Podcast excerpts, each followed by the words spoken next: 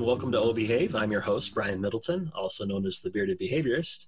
Today we have a guest, Paul Gavoni, coming on to talk about a book that he and Brett DeNovi wrote, the Behavioral Karma. My bad. No, there. Welcome, Paulie.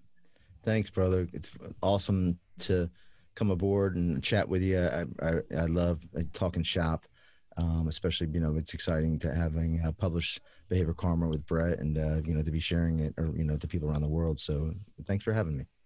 It's a pleasure to have you. Could you tell us a little bit about behavior karma or behavioral karma? Whoa. Yeah, no problem, brother. It's okay, man. It's late Friday. It's been a long week. Yeah. Well, I'll tell you. Well, here's where I'll start. You know, the reason we came up, and I'll explain the name to you. The reason we decided to write the book is that Brett and I very much have very common values. We, you know, we approach things a little bit differently, you know, topographically, but our values are shared. Like we very, very much love helping people. We have a vision of disseminating the science across the world, and we both think kind of the, you know, the, our field hasn't done a very good job of disseminating. In fact, the where we originally connected, and who would have known where it would turn out the way it was. But in 2016, I wrote an article for B-Side 21. It's called Fighting Words in ABA. Mm-hmm. It kind of came out pretty hard on the field saying, you know, hey, listen, why isn't the science everywhere? And I feel like there's classism, you know, within our field and also between fields. And somehow we think we're better than other fields. And I don't think that's right. And I'm saying, hey, there's a bunch of wonderful people in our field. Don't get me wrong. But I feel like we're using the wrong language. And I saw, so that's where we connected out. It's one of my favorite pieces that I ever wrote. So it's called Fighting Words in ABA. But Brett actually commented. There were like three people that commented on it. And Brett was one of the people that commented and said, you know, Ian, I always got to talk in his voice. Yo, I love that. You know, he's got that Philly voice. He's a brilliant guy, man. Brilliant. Oh, yeah. So I ended up, you know, coming on board to work with him. And, you know, he's like, we both want to share the science. And so, you know, he had, I was very fortunate to meet a guy named Dr. Ken Wagner, and Ken was the senior vice president for Aubrey Daniels International. And Aubrey was like, I don't have any heroes. If there's a hero that I have in the field, it would be Aubrey. Otherwise everybody else is like, I don't pay attention, you know. Yeah. What I love is the science. And so, Aubrey, I'd read his book, Bringing Out the Best in People, in 2008 or something like that, when I was working in schools, and mm-hmm. It was a school turnaround. It was high poverty school, and the school was struggling. And they're like, "Can you help turn the school around?" I don't think so. It's a mess, you know. And I said to somebody, "Well, they have school-wide PBS." I'm like, "Well, it's not working very well. I really think they need like PBS for adults." Mm-hmm. And they said, "Well, there kind of is something like that. It's called OBM." So when I read his book, I used it, I applied it. Made a difference, you know. That's why I actually end up, you know, publishing at Quick Wins, because it was some of the stuff that we did there.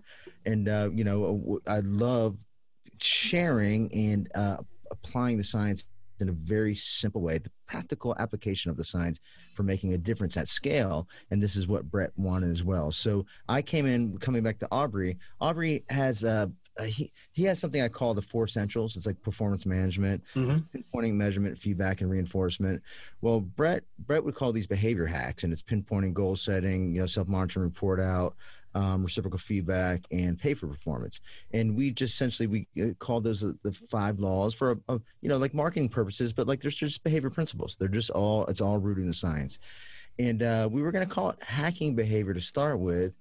But when I started writing, because what we do, we talk back and forth, and you know, I start writing, we read it, review it, and I had written something in there that said something along the lines of, you know, in a sense, your behavior has karma, meaning that, you know, your behavior impacts people, and their behavior impacts people, and their behavior impacts you, and so it kind of has this ripple effect. And people are familiar with the word karma, you know what I mean? And so, you know, we say it's not mystical, it's not religious in any way. There's a real science behind it.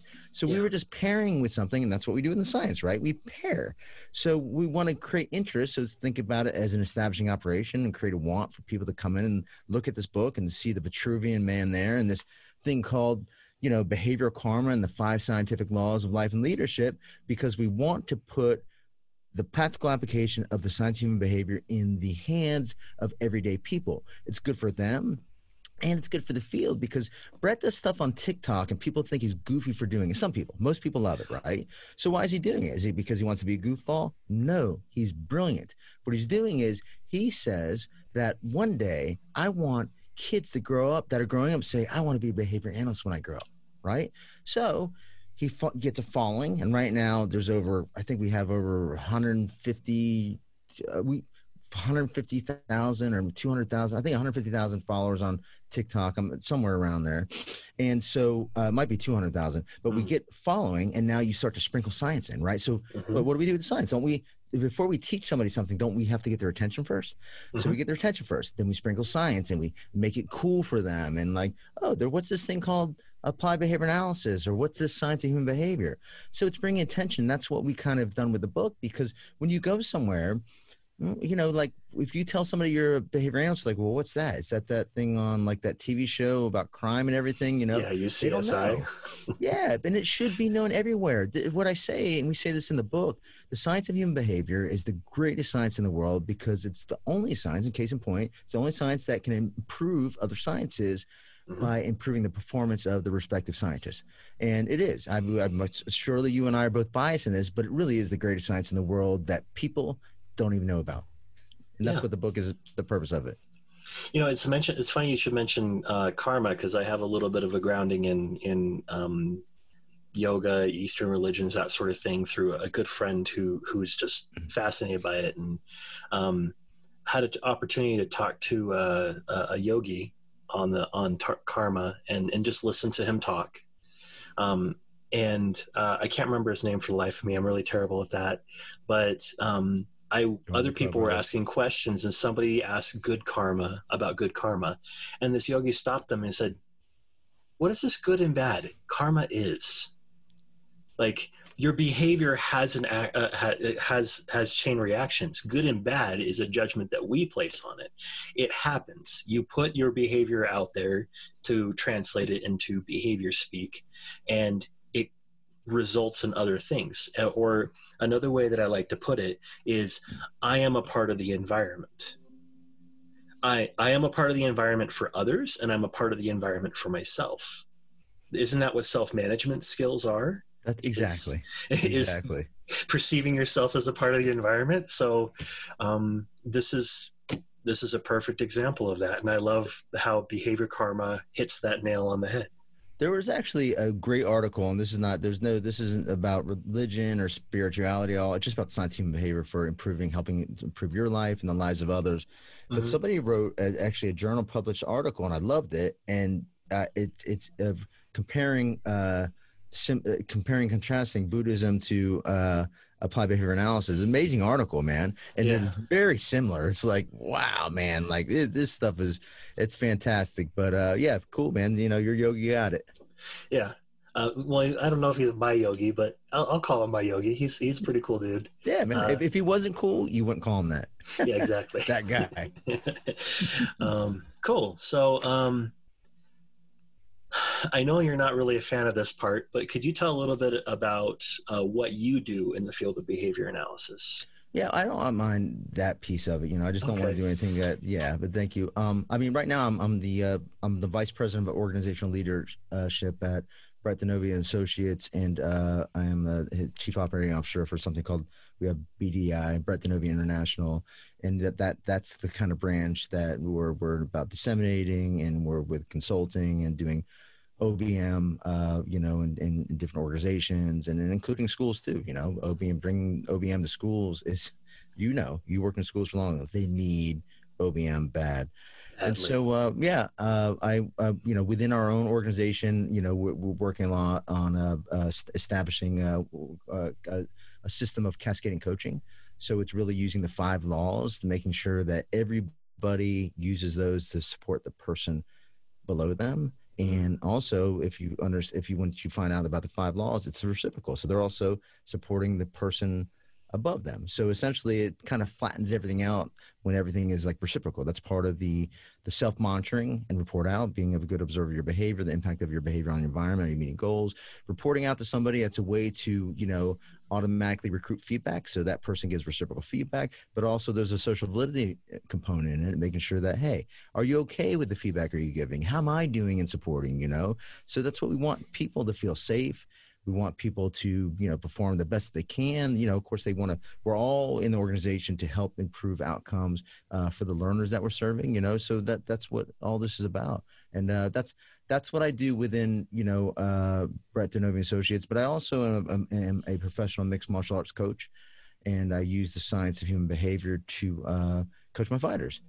Written a book about that. And again, you see, it's like, it's amazing what you can just do with a good task analysis of technique. You can break it down. It provides you metrics, you know, so it's pinpointing stuff.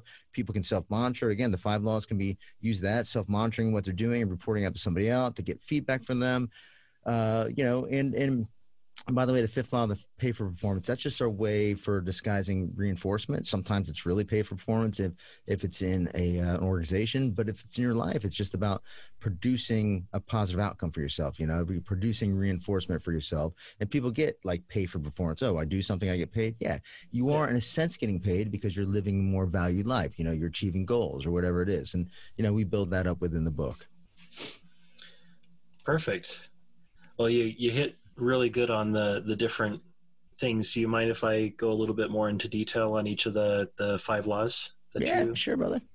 So the first one is pinpointing. I like that you chose this one because it's just another way of saying analyze or identify, but it's a lot more straightforward. That part I really appreciate. What are some steps that, let's say somebody is trying to pinpoint how to lose weight? Oh, I'm doing that right now. I'm glad you brought that one up. Yeah, it's perfect. I've actually started a little vlog, although I'm behind on it. And I've lost 6 pounds now. So in 2.5 weeks. Thank you. That's a lot of weight to lose in 2.5 weeks. I don't recommend it, but okay. So pinpointing, you know, the word pinpoint is not a behavioral term, although it's used in like OBM. Mm-hmm. And that I know of. Maybe somebody will come along and correct me. I don't consider myself a researcher, and I'm not a historian in the field. I'd like to take the science and make it very simple and useful, you know? And our listeners are all, or should all be mostly learners or people who are wanting to dive deeper. So that's perfectly okay. Good. Well, to all listeners, I'm a learner right there with you. I'm always learning. So anyway, so pinpoint, what it suggests to us is precision. So for example, if you were going to come down here and visit me, or I was going to go visit you, and we said, you know, the pinpoint is result. Now, all results require behavior, somebody doing something more or less or differently to achieve it. So the result would be, you wouldn't say, I'm going to come down to Florida because that's where I'm at, because that is a broad area. Mm-hmm. You need a very precise, a pinpointed location, the address. That's a very pinpointed result, right? Yeah. In order to get that pinpoint result, you need very precise behaviors to get there, right? You have to engage in driving and following the GPS and all these different things that are going to, if you do it right, it's going to efficiently get you to come down here and, make it to my location. Now, losing weight, a result that I want. And, I want to lose weight. Now, how much weight do I want to lose? Well, I want to lose, I think it's 10 pounds. I think that's what I pinpointed. Now, so what behavior am I going to engage in? Now, when you talk about behavior, the pinpointed behaviors, the precise behaviors, you can't just say, I'm going to work out, I'm going to eat better. You've got to mind down. And the more you mind down to get precise with what you're going to do, the more likely you're going to achieve that outcome. And now you can't guesstimate this stuff. This is where you go look at research. What do people do to achieve some sort of desired outcomes? So, I can mind it down to, precisely what do I eat? I decided to go on a keto diet. I'm not recommending that, telling you that's what you need to do it. That's what I chose. And so that means I need to know precisely what I need to eat, when I can eat it. I also decided I want to up my boxing regimen. I'm a former fighter and I box and, train stuff. So I decided to work out more, but what does that look like? I'm not just going to show up at the gym and do anything. I put myself under a very strict regimen, because I knew I was trying to lose a lot of weight in a short amount of time, which a lot of people do. But in order to do that, you have to stick to it. And so, that's the pinpointing, Again, you have a result that you want, pinpoint a result, and you have behaviors that you need to achieve that. Make sense? Makes sense. So then that naturally leads into the goal setting.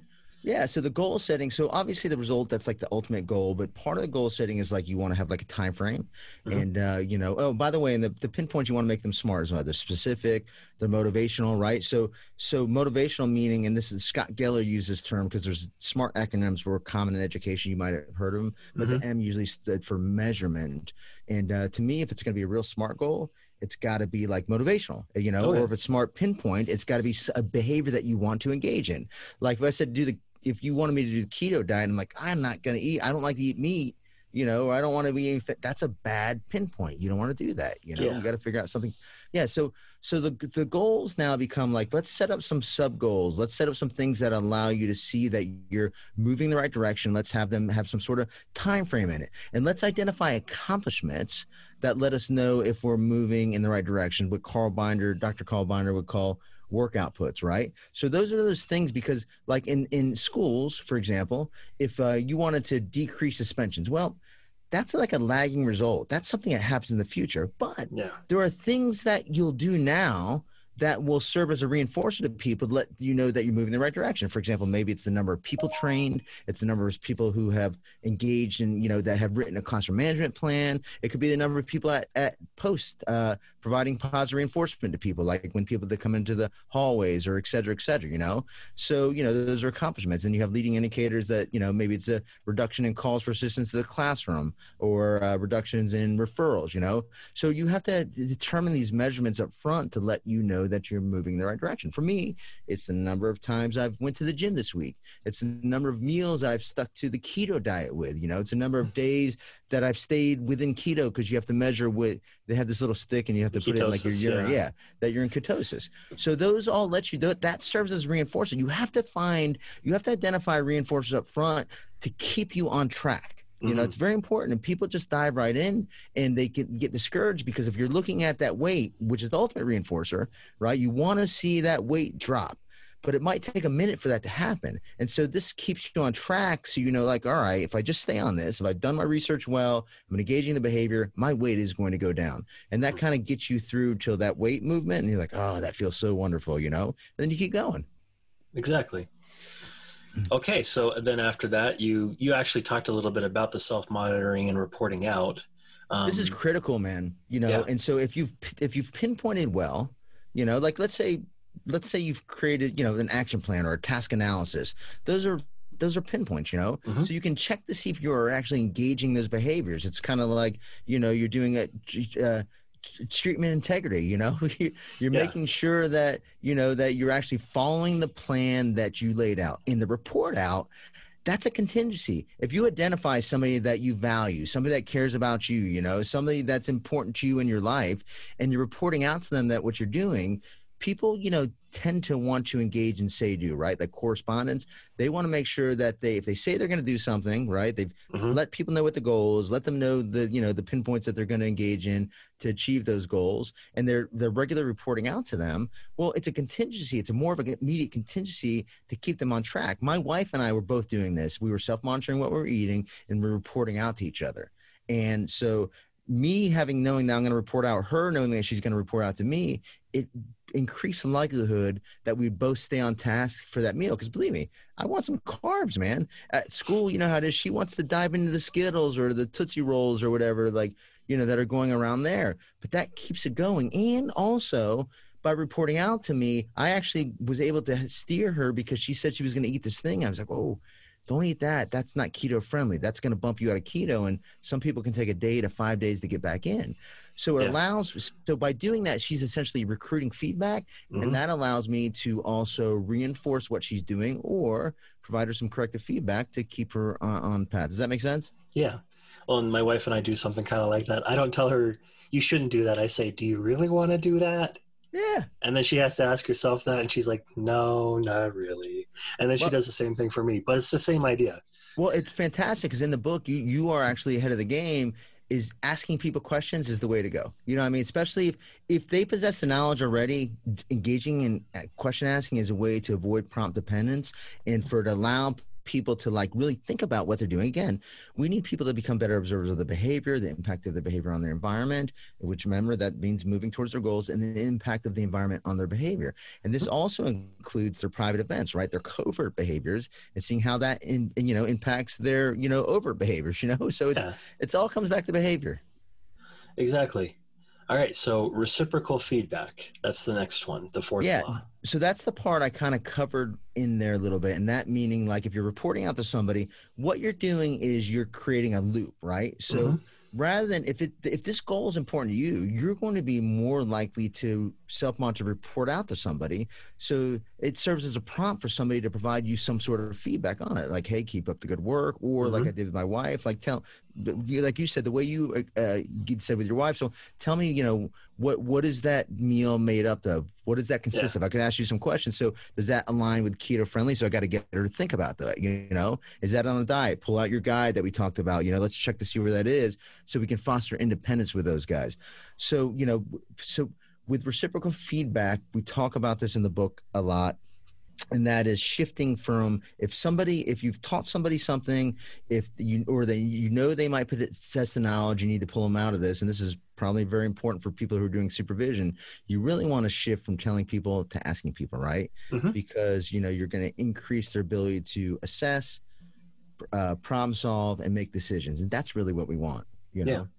Well, I'll say my best supervisors, because I had multiple through the credentialing process, they were the ones who would say, well, what would you do? And then let me figure it out. And then after I figure it out and I present to them, then they'd say, okay, well, why'd you choose this word?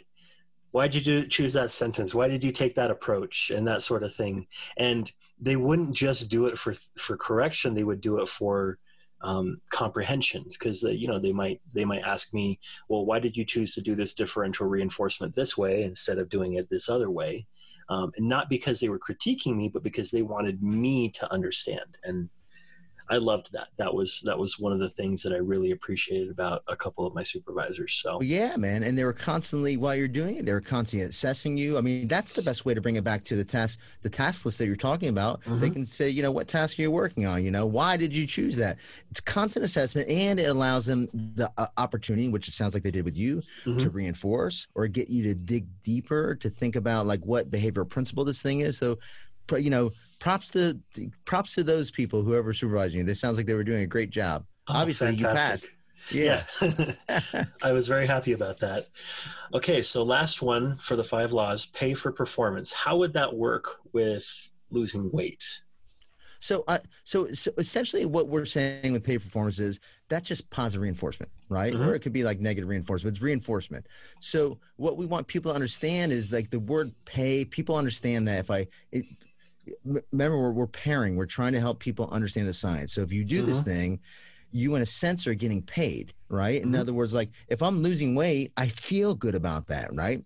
That's a positive reinforcement to me, and that's a good thing. If you're in a relationship and you behaving ways that improve that relationship, your wife or your husband or your significant other isn't necessarily paying you money for those things, but your relationship gets stronger, you're living more of a valued life, and that's a reinforcer to one another. So it's not necessarily money, but an organization, it might be money. So what we really wanted people to understand is what reinforcement actually is and what it's not, and that it's everywhere, and that if you're behaving, there's some sort of reinforcement occurring, one way or the other. So yeah, that's what's about. And and if they understand it, then they might be able to leverage it in their own life, or they might be able to leverage it in a way that helps people to help others. And they have to understand where, like, you might be doing things that are actually reinforcing people, and that's inadvertent, you're not meaning to. You might be actually doing things that you're thinking are reinforcing people, but it's not, right? And sometimes you have to understand that some things are reinforcing to some people sometimes, and sometimes they're not, so getting people the ability to reflect on those things a little bit more became, very important, because people don't understand why behavior occurs. And we know that this is what's at the root of it. Exactly. One thing, just a very quick sidetrack, but it's one I think is kind of valuable. You've talked a couple times about values in all of this. Yeah. And can you in your own words describe what values are? Yeah, you know, there's I'm going to do my best here, okay? So I keep things very, very,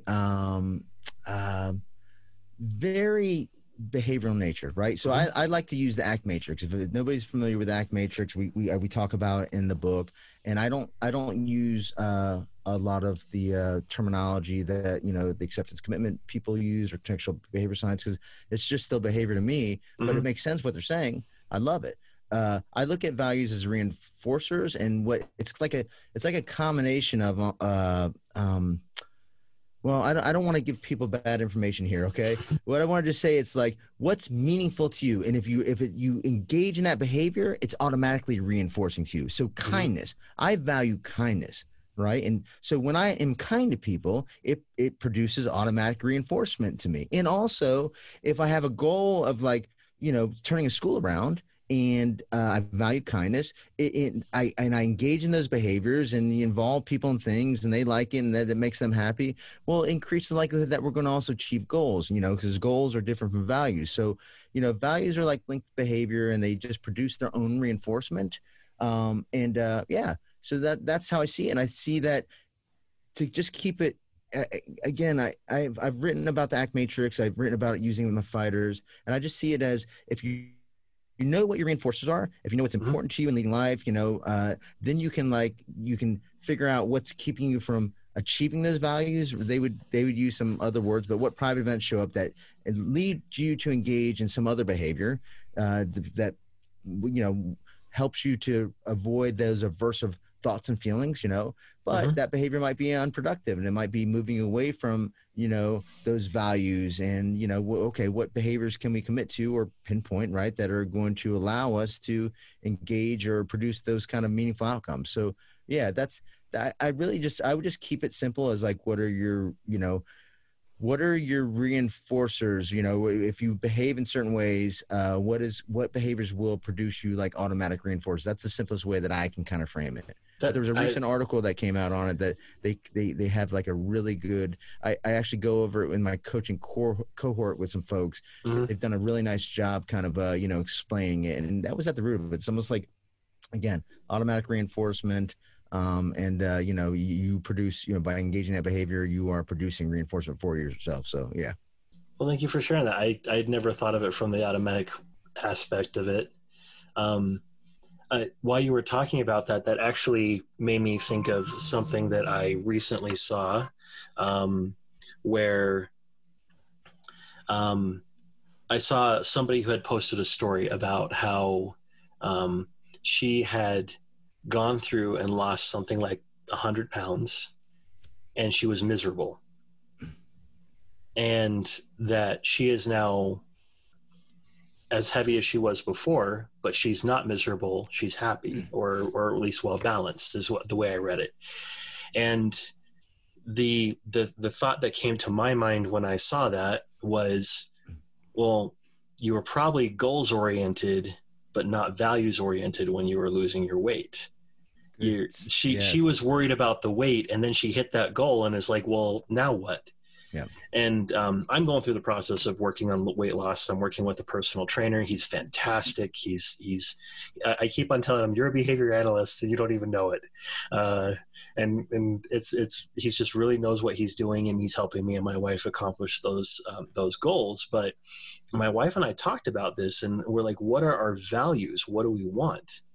We want to be active. We want to go out and do active things. So, or you want to live healthy. You want to live a healthy life. Exactly. Your behavior's going to, like, typically drift back to that, like, your baseline. Look at, like, your values. Your core values are like a baseline where your behavior will return to. I'm actually doing writing another book with Kate Harrison and Brett on using the 5 laws in your relationships. We talk about that. Yeah. One of the big errors that people make is not understanding their own values, mm-hmm. and not understanding the values of their partners. And they might get together, and because you see behavior, and people change their behavior initially when they get together, but their behavior is going to still be going to return to what their true values are. And if you don't recognize your own values, you might start living the values of somebody else, and you become unhappy. Or you might get with somebody because you are unable to assess what their real values are. So I actually pulled up the definition I talk about with my coaching cohort. So let me give that to you real quick. Oh, please do. fresh. Yeah, it's fresh, man. It's a fresh. It's out of let me see, De Silva, Ferreira, Simoes. I'm screwing this up. Ferreira and DeSantos. It's out of Perspectives on Behavioral Science and What Are Values in Clinical Behavior. So here's what they put in the end, and like I could misquote it because I retyped it, but that's the article. So they describe it. This is their proposed definition of values in clinical settings. Okay, let me clarify that. So here's what they say. Stable and comprehensive qualities of behavior described by the subject in augmentals, in parentheses, that is verbal contingencies that establish positive reinforcing functions for his own described behavior. From this perspective, values cannot be met as singular events, but refer to a stable qualities of a subject's wide repertoire. Considering the field of values, we're dealing with motivational aspect of behavior that commonly refers to use of concepts of motivating operations and rules on what is desired, important, or valuable can function as an establishing or motivational variables in verbally able humans. So such rules have the ability to alter the function of stimuli in a subject's life, including the stimulus functions of behaving itself, or called augmentals. In this regard, desired qualities, like what I just mentioned, kindness, are verbally described through augmentals with establishing functions of positive reinforcement. I like to be kind.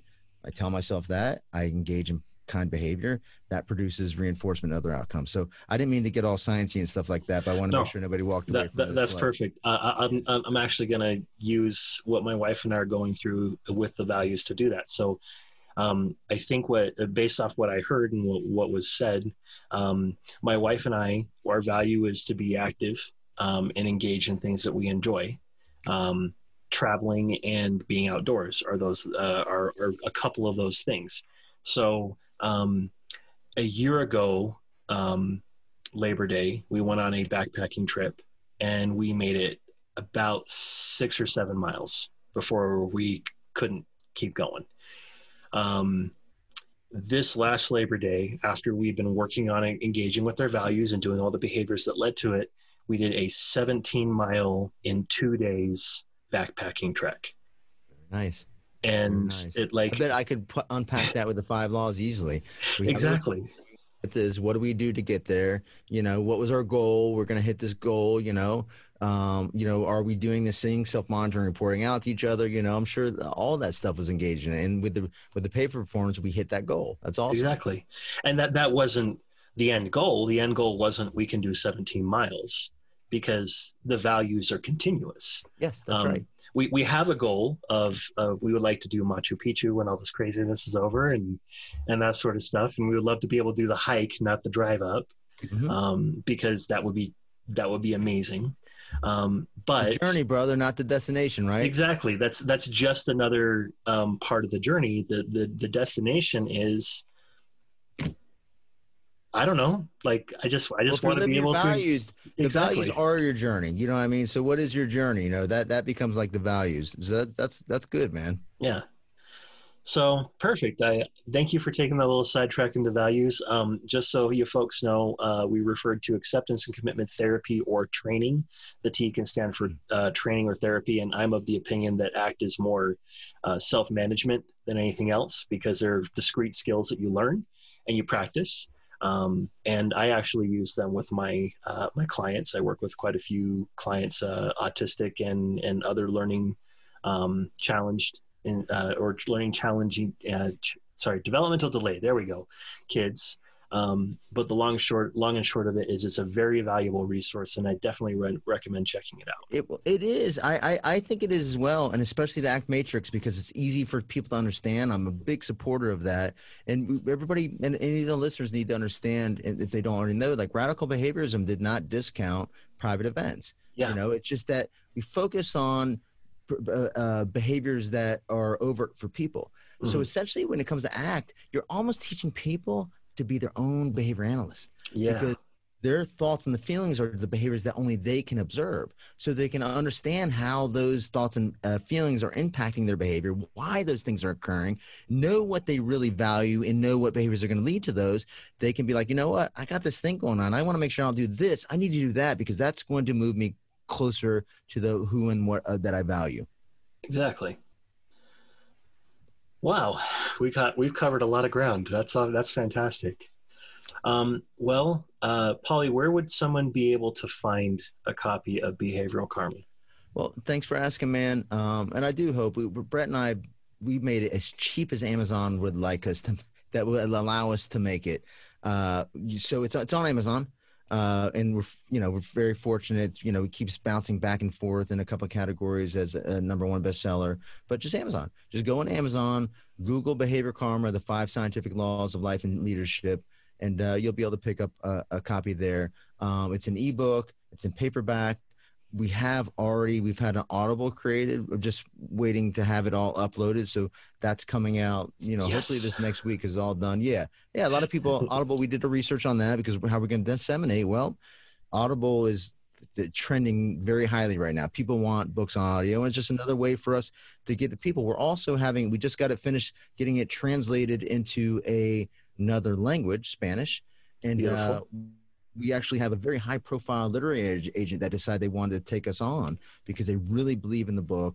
They believe in the science. And this is what's going to be wonderful for the science, because she's worked with multiple New York Times bestsellers. And if you get at that level, right, New York Times bestseller, and of course, we believe that's going to happen. We really believe in the book. We believe in the science, and we believe that's going to bring value to people.